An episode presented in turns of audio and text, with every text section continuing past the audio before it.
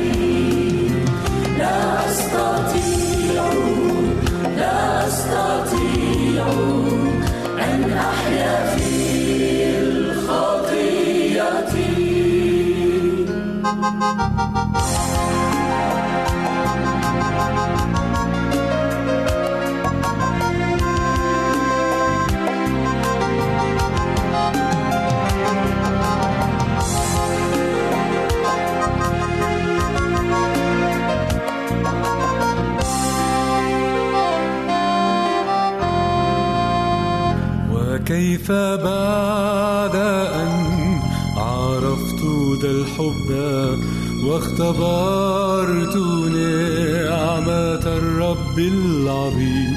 أصنع الشر وأجرح قلبه محزنا ربي وخلي الحميم. إنني أبغي السماء للعيش للعالم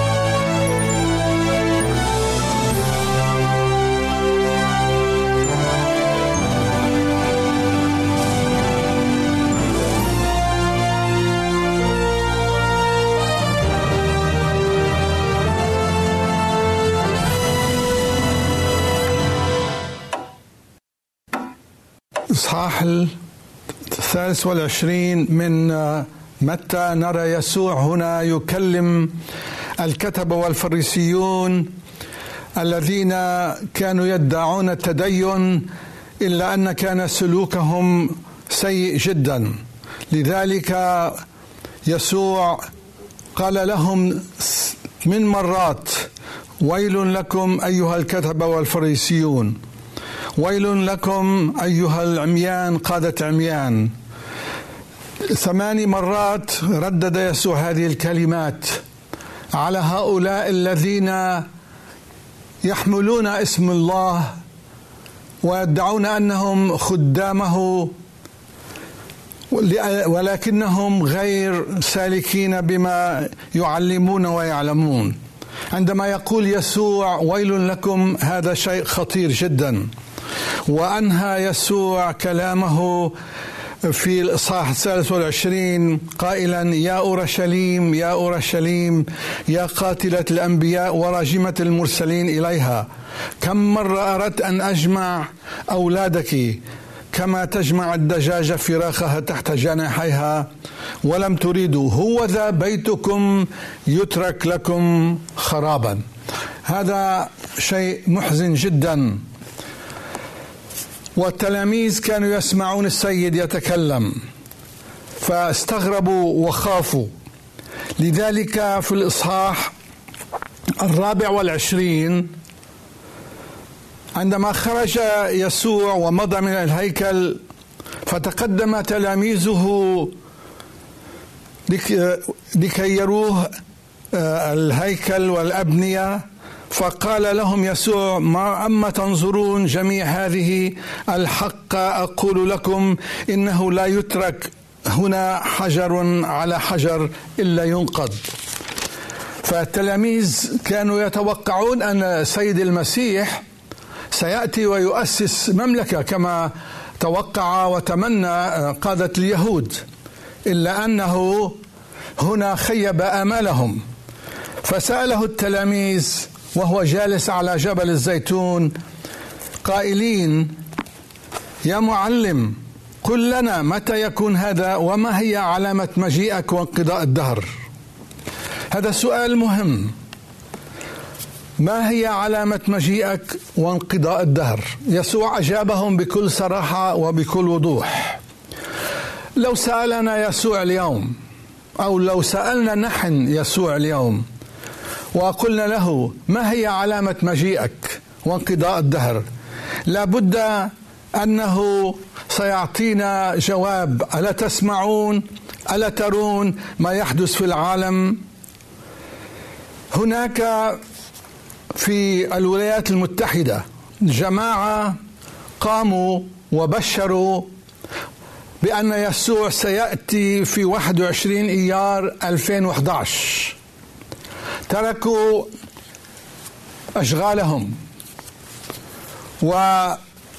وذهبوا ليبشروا العالم بأن النهاية ستكون في هذا الوقت.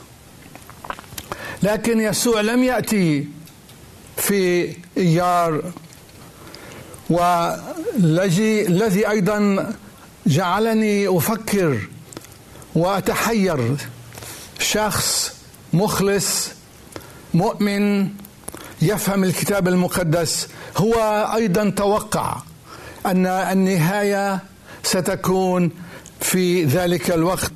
المسيح لم يأتي والعالم لم ينتهي. وينبغي علينا أن نتعلم من خبرة هؤلاء لأن في التاريخ كثيرون توقعوا وانتظروا لا بل عينوا يوم والسيد المسيح لم يأتي وكان هناك فشل ذريع. علينا نحن اذا أن نكون ساهرين ومستعدين ونشاهد ونسمع ما يحدث في العالم. هناك جماعة من الإخوان المسلمين الذين يتوقعون ظهور المهدي صاحب الزمان ويصلون وأيضا يطلبون أن يأتي بسرعة. العلماء أيضا علماء الفلك يتوقعون أن العالم سينتهي في السنة 2012 بسبب الكوارث الطبيعية. سأدرس أو سألفت نظركم إلى العدد 11 عدد 11 في المدة الأخيرة كان مهم جدا. الهزة الأرضية في اليابان والسونامي في 11 نيسان. الزلزال الكبير المدمر في جزيرة هايتي 11 كانون ثاني.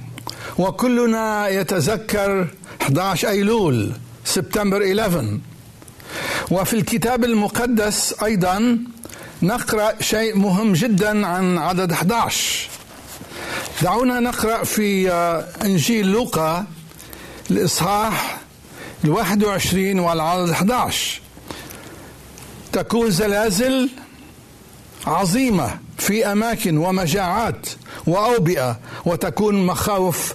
لذلك حتى في الكتاب المقدس آه، يقول أن الزلازل في لوقا 21 11 كمان عدد 11 أطول عظتين أطول عظتين قدمهما السيد المسيح. العزة على الجبل في متى خمس إلى سبعة. الذي هناك أعلمهم ووعظ عن التطويبات. الثانية الوعظة الثانية الطويلة هي في متى 24 ومرقس 12 ولوقا 21 في متى 24 وحي كان الشعب يفتخر بالهيكل. وكانوا يدعون أن لا أحد يستطيع أن يدمر هذا الهيكل. كانوا يفتخرون به أكثر ما يفتخرون بالله. كان ينبغي أن يكون بيت للصلاة أما هم فجعلوه مغارة لصول. رفضوا وصلبوا السيد المسيح. ولذلك جاء القضاء العادل. الدمار الويل. تلاميذ هنا عندما سمعوا نبوءات السيد المسيح عن المستقبل خافوا فسألوه هذا السؤال قل لنا يا سيد متى يكون هذا؟ وما هي علامة مجيئك وانقضاء الدهر؟ سؤال جدا مهم وكان السيد المسيح مسرور أن يجيب. فنقرأ أيضا في متى 24 15 هذه الكلمات متى 24 والعدد الخامس. آه، نقرأ هنا بأن المسيح أعطى فمتى نظرتم رجزه الخراب التي قال عنها دانيال النبي قائمة في المكان المقدس ليفهم القارئ؟ فحينئذ ليهرب الذين في اليهودية إلى الجبال والذي على السطح فلا ينزل ليأخذ من بيته شيئا والذي في الحقل فلا يرجع إلى ورائه ليأخذ شيء وويل للحبال والمرضعات في تلك الأيام وصلوا لكي لا يكون هربكم في شتاء ولا في سبت. طلبهم المسيح بأن يصلوا عندما يأتي ذلك الضيق. وذلك الدمار على المدينة المقدسة أورشليم لسبب التمرد. قال لهم صلوا لكي لا يكون هربكم في شتاء ولا في سبت. لماذا؟ الهرب في الشتاء آه، صعب. الكبار في السن الأطفال الأمطار البرد. لكن لماذا في يوم السبت؟ صلوا لكي لا يكون هربكم في يوم السبت. لأن يوم السبت هو يوم العبادة والناس يكونون مجتمعين وإذا أتى العدو لكي آه، يدمر المدينة الناس يكونون هناك في في الصلاة في العبادة. وبالفعل حدث ذلك. أتى تيتس الروماني ذلك القائد الجبار وأحاط بالمدينة لمدة طويلة. وفجأة ذلك القائد سمع أوامر تقول له اذهب إلى مكان آخر. وهكذا رجع الرومان بجيش عظيم وأحاطوا بالمدينة المقدسة. وهول العذاب والدمار الذي حدث. قال لهم يسوع سيكون ضيق عظيم لم يكن مثله منذ القديم. فعندما رجع حاول الناس الهروب فأخذ الناس وصلبهم وقتل أما المسيحيون الذين آمنوا بوصية المسيح الذي قال لهم متى رأيتم هذه كلها؟ فاهربوا وبالفعل المؤمنون نبهوا بعضهم بعضا وخرجوا من المدينة عندما كان الجيش الروماني في مكان بعيد. ويقول التاريخ بأن لا أحد من المسيحيين الذين أطاعوا قول المسيح آه، مات. لذلك علينا نحن اليوم أن نسمع لقول المسيح وهنا نرى الضيق الذي حدث. الضيق الذي حدث نقرأ عنه في سفر العبرانيين. كيف المسيحيون الأمناء الذين كانوا يحفظون وصايا الله كيف عذبوا قال لهم يسوع سيكون لكم ضيق. وآخرون جربوا في هزء وجلد وجلد. ثم أيضا في قيود وحبس. رجموا نشروا. جربوا ماتوا قتلا بالسيف. طاقوا في جلود غنم وجلود معزة. معازين مكروهين مذلين. ولم يكن العالم مستحق إليهم. السؤال قال لهم المسيح إن لم ولم تقصر تلك الأيام. إذا لم تقصر تلك الأيام لا يخلص جسد ما. كيف قصرت تلك الأيام؟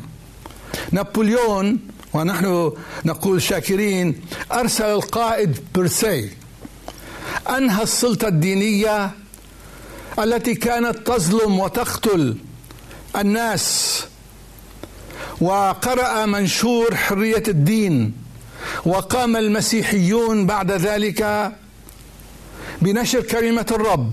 بحرية والخلاص بالنعمة والإيمان بيسوع. وبشروا بشارة الملكوت برجوع المسيح بالمجد.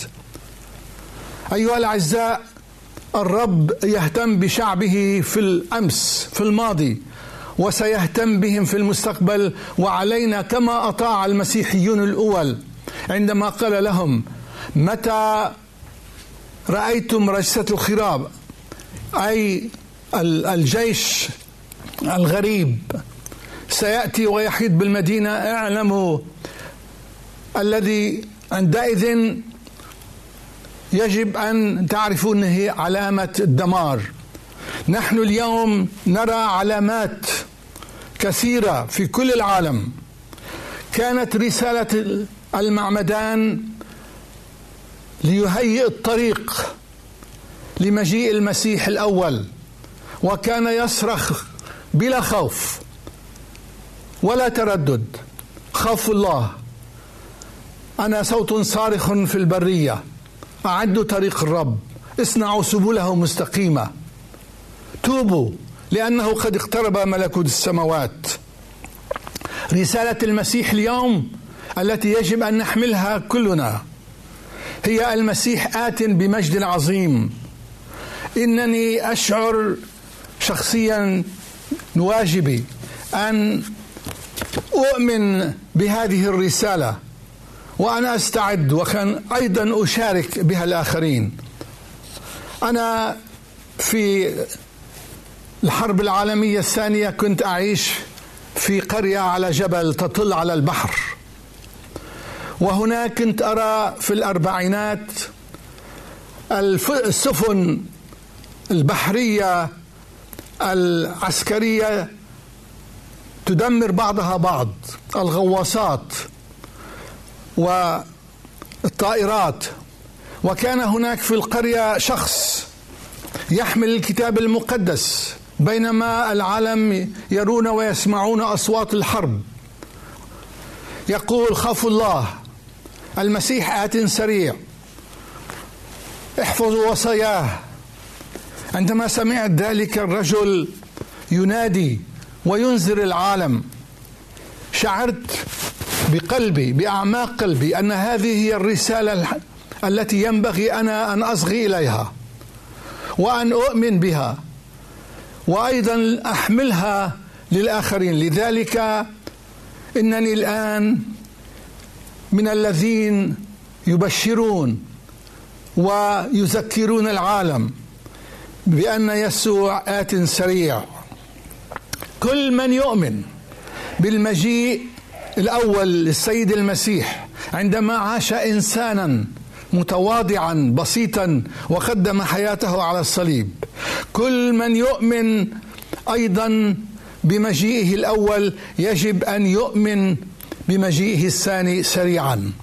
لأن أيها الأعزاء المجيء الأول لن يحل مشاكل العالم والحروب والويلات والموت.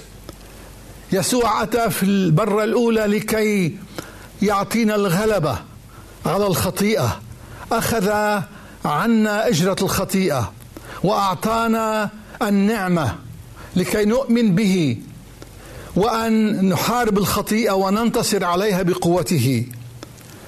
ونعيش حياة جديدة طاهرة أما مجيء المسيح الثاني فهو لكي ينهي المجرب وأن ينهي آثار الخطيئة الذي هو الموت والعذاب والحروب كما نراها في كل مكان.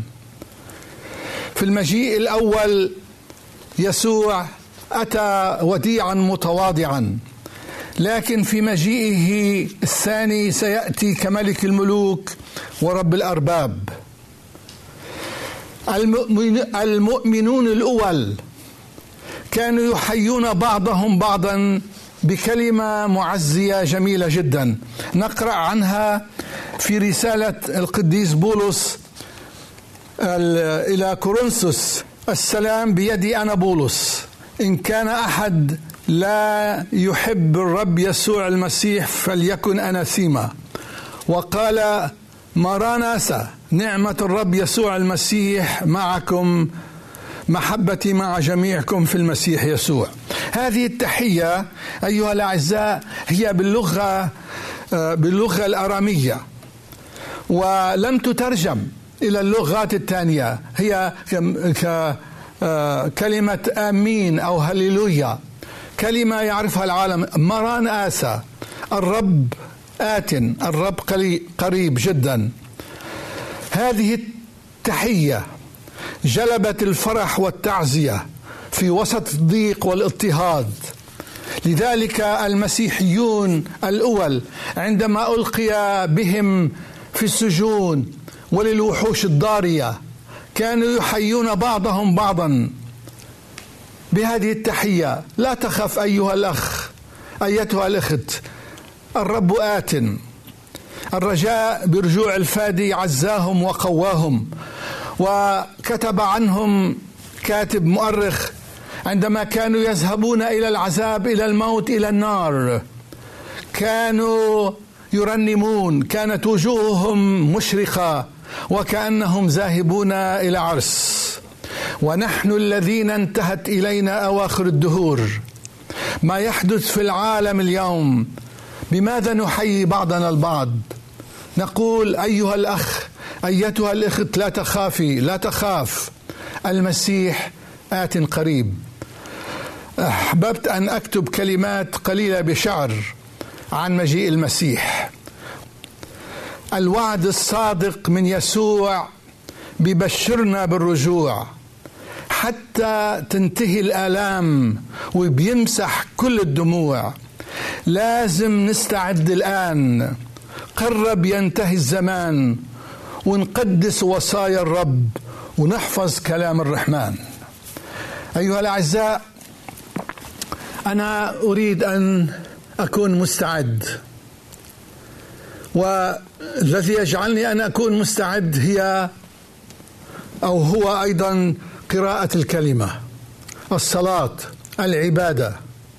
ينبغي أن نذكر بعضنا بعضا وأن ننذر بعضنا بعضا. عندما نرى ما يحدث اليوم الحروب القتل الزلازل الأوبئة وأيضا هناك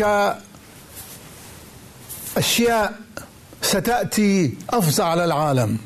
قال يسوع فيما فيما أنتم ترون هذه كلها اعلموا انه قريب على الابواب. الحق أقول لكم قال السيد المسيح لا يمضي هذا الجيل حتى يكون هكذا كله. السماء والأرض تزولان ولكن كلامي لا يزول. وأما ذلك اليوم وتلك الساعة فلا يعلم بهما أحد. نحن لا نعرف اليوم ولا الساعة ولكننا نعرف بأننا عائشون في أيام غريبة وعصيبة. لو قام أحد الأموات الذين عاشوا في أيام المسيح أو الذين عاشوا حتى من مئة سنة ورأوا ما يرون من الأحداث في هذا العالم يستغربون حتى الملحدون حتى الذين لا يؤمنون بإله يتعجبون. الذي لفت نظري مؤخرا جريدة سياسية تكتب عن السياسة والاقتصاد. هناك مقال طويل عن مجيء المسيح المجيء المسيح ونهاية العالم. عندما قرأت وهذا الكاتب لم يكن رجل دين لم يكن شخص مختص باللاهوت لكن قال أنا أكتب من واقع الحياة ماذا يحدث في العالم؟ وتنبأ بأنه لا أحد يستطيع أن يعطي لهذا العالم سلام وأمان واستقرار إلا السيد المسيح هو رئيس السلام هو الذي قال سلاما أترك لكم سلامي أعطيكم. لا فقط المسيحيون يؤمنون أيها الأعزاء بأن المسيح هو الوحيد القادر أن يعطي سلام بل أيضا هناك كثيرون في هذه الأيام يقولون من يستطيع من يحقق سلام؟ ينبغي أن تأتي قوة من الأعالي من السماء. ونحن ونحن يجب أن نصلي. آمين. تعال أيها الرب يسوع ليأتي ملكوتك لتكن مشيئتك كما في السماء كذلك على الأرض. الرب ينتظر اليوم من شعبه بأن يكونوا لا فقط منتظرين بل مستعدين أيضا لذلك اليوم. فلنستعد جميعا. آمين.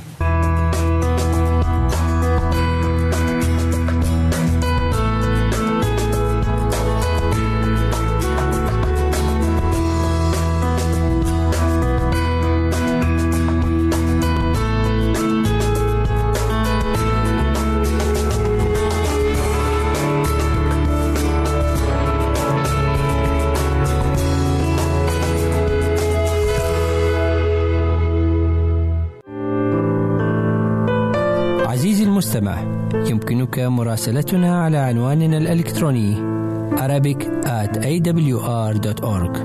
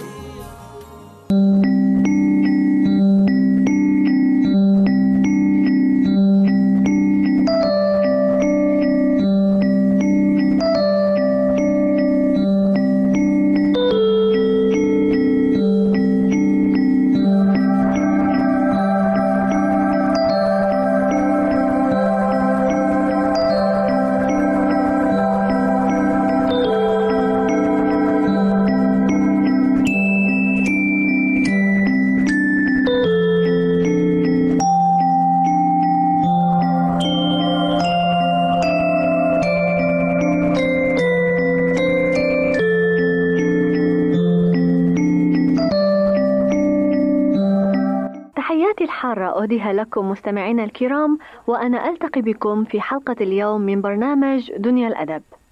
تكلمنا في حلقات ماضية عن العصور التي مر بها الأدب العربي ابتداء من العصر الجاهلي ووصولا إلى العصر العباسي. وتكلمنا عن بعض الشعراء الذين كان لهم وقع كبير أثناء تلك الفترات الزمنية. أما اليوم فسوف نتحدث عن عصر آخر مر به الأدب ألا وهو عصر الانحطاط. فمع الدقائق القادمة أتمنى لكم قضاء أوقات ممتعة.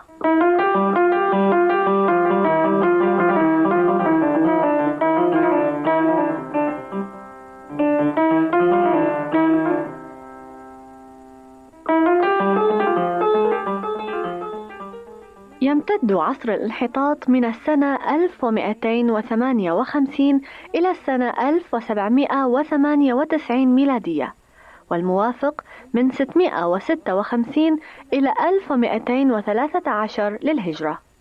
وهي الفترة الممتدة من سقوط بغداد في أيدي المغول حتى حملة نابليون بونابرت على مصر. ولقد تعاقبت على الحكم إبان هذه الفترة ثلاث دول وهي أولا دولة الأيوبيين في مصر وسوريا قامت على أنقاض الدولة الفاطمية وأبرز رجالاتها صلاح الدين الأيوبي. ثانيا دولة المماليك في مصر وسوريا أيضا. ثالثا الدولة العثمانية التي نشرت نفوذها على جميع البلاد العربية تقريبا بين عامي 1516 إلى 1918 للميلاد. سمي هذا العصر بعصر الانحطاط لأن المجد الذي تألق خلال العصور الماضية زال في هذا العصر وخيم ظلام سياسي دامس. جاء هولاكو ودمر بغداد ثم عقبته حملات تيمور لينك فأحدثت خرابا على خراب. وأغار الفرنجة على بلاد الأندلس وعلى المدن العربية وطردوا سكانها العرب.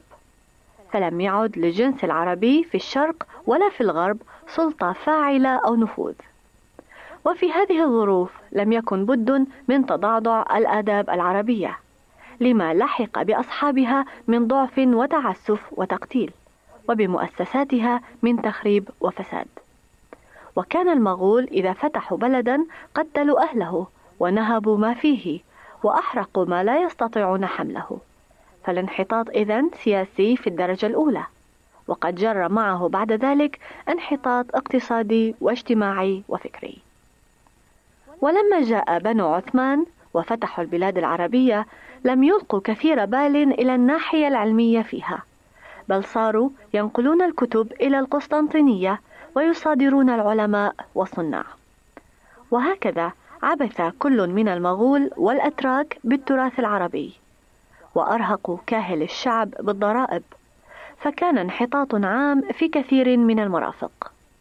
ولكن مع هذا فقد كانت هناك بضع من مظاهر التطور. فقد ظلت اللغة العربية حية أثناء ذلك العصر ونبغ فيها عدد من المؤلفين في كل قطر. ومن الشعراء الذين اشتهروا في تلك الحقبة الزمنية نجد صفي الدين الحلي. وهو واحد من شعراء العصر المغولي. ولد في الحلة بالعراق ونشأ وتعلم. اتصل بالأتراك ومدحهم ولقي منهم كل إحسان. وله شعر كثير وسلس لطيف السبك يدل على شاعرية وحسن ذوق. توفي عام 850 للهجرة. سوف أقدم لكم مستمعين الكرام بعضا من الأبيات الشعرية التي قالها صفي الدين الحلي. يحرض فيها السلطان الصالح على الاحتراز من المغول ويمدحه. فيقول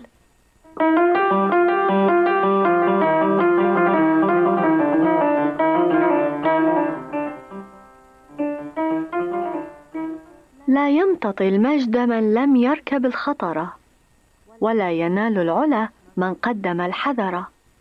ومن أراد العلا عفوا بلا تعب قضى ولم يقض من إدراكها وطرا لا بد للشهد من نحل يمنعه. لا يجتني النفع من لم يحمل الضرر.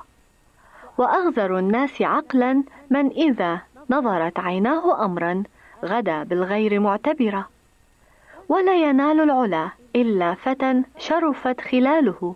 فأطاع الدهر ما أمر كالصالح الملك المرهوب سطوته فلو توعد قلب الدهر لانفطر لاموه في بذله الأموال قلت لهم هل تقدر السحب ألا ترسل المطر؟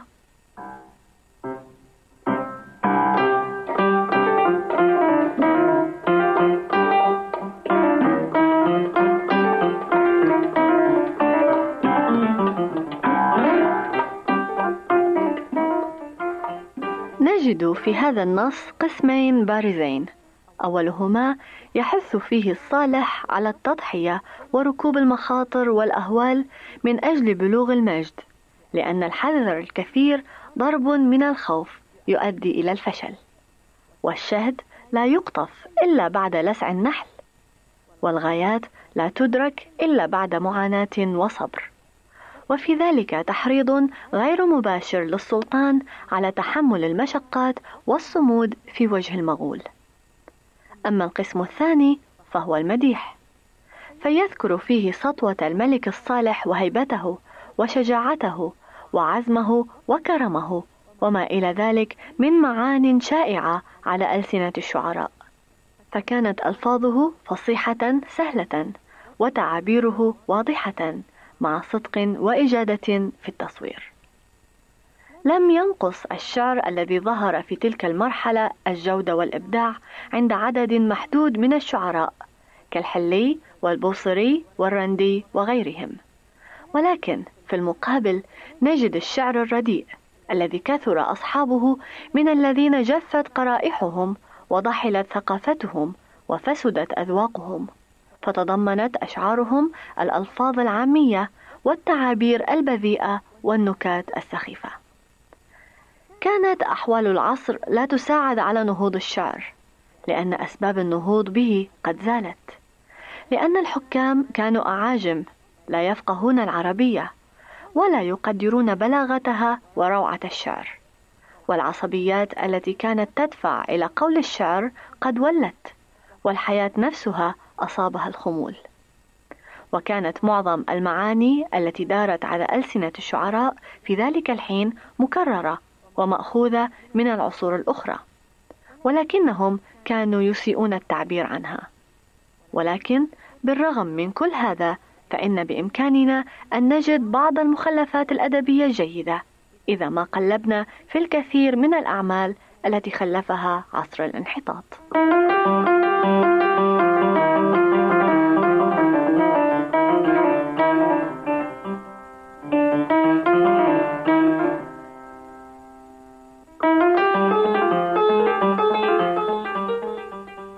أعزائي إلى هنا تنتهي حلقة اليوم من البرنامج الأسبوعي دنيا الأدب. أرجو أن تكون هذه الحلقة والتي كانت تتكلم عن عصر الانحطاط قد أضافت إلى معلوماتكم الأدبية الجديد. عزيزي المستمع يمكنك مراسلتنا على عنواننا الإلكتروني Arabic at awr.org يمكنك مشاهدة هذا البرنامج على قناة الوعد أو على ال website www.l-wad.tv www.al-waad.tv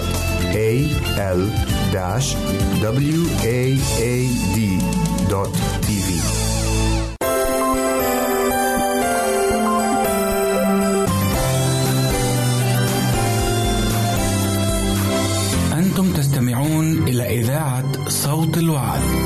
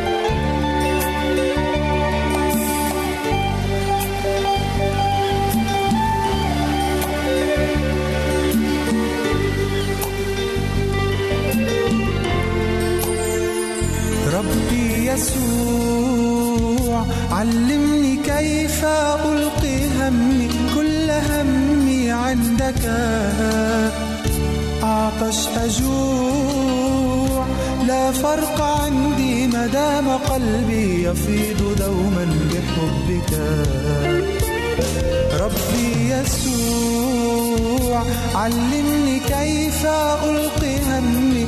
كل همي عندك.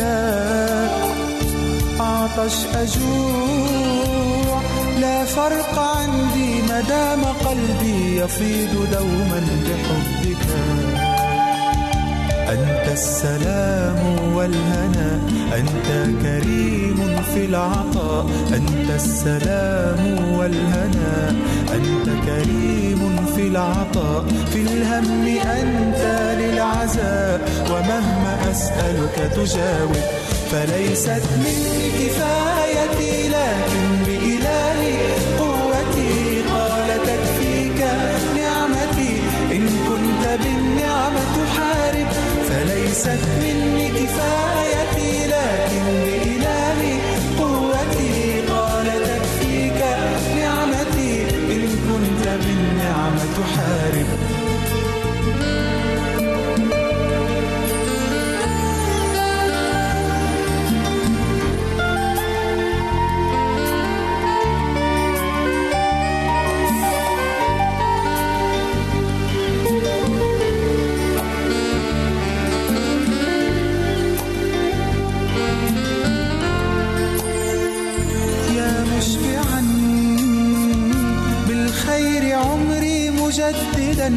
شبابي مثل الطائر. يا مبعدا عني ذنوبي وعيوبي بسفك الدم الطاهر يا مشبعا بالخير عمري مجددا شبابي مثل الطائر. يا مبعدا عني ذنوبي وعيوبي بسفك الدم الطاهر. للموت عندك مخارج للداء أنت معالج. للموت عندك مخارج للداء أنت معالج. بحبك قلبي هائج وروحي برؤياك تطالب. فليست مني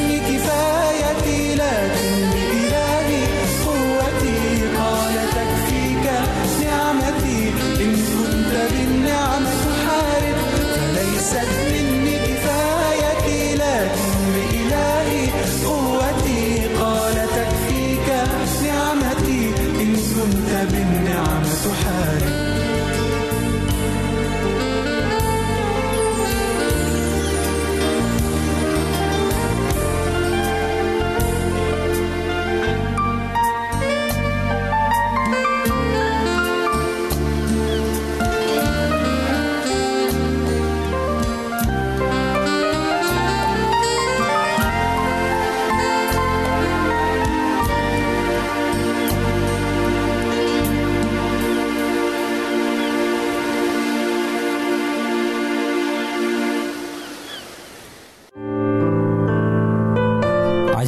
المستمع يمكنك مراسلتنا على عنواننا الإلكتروني Arabic at awr.org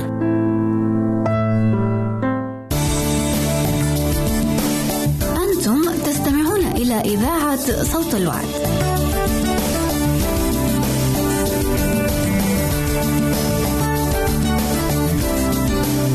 عزيزي المستمع يمكنك مراسلتنا على البريد الإلكتروني التالي Arabic at awr.org العنوان مرة أخرى Arabic at awr.org ونحن في انتظار رسائلك واقتراحاتك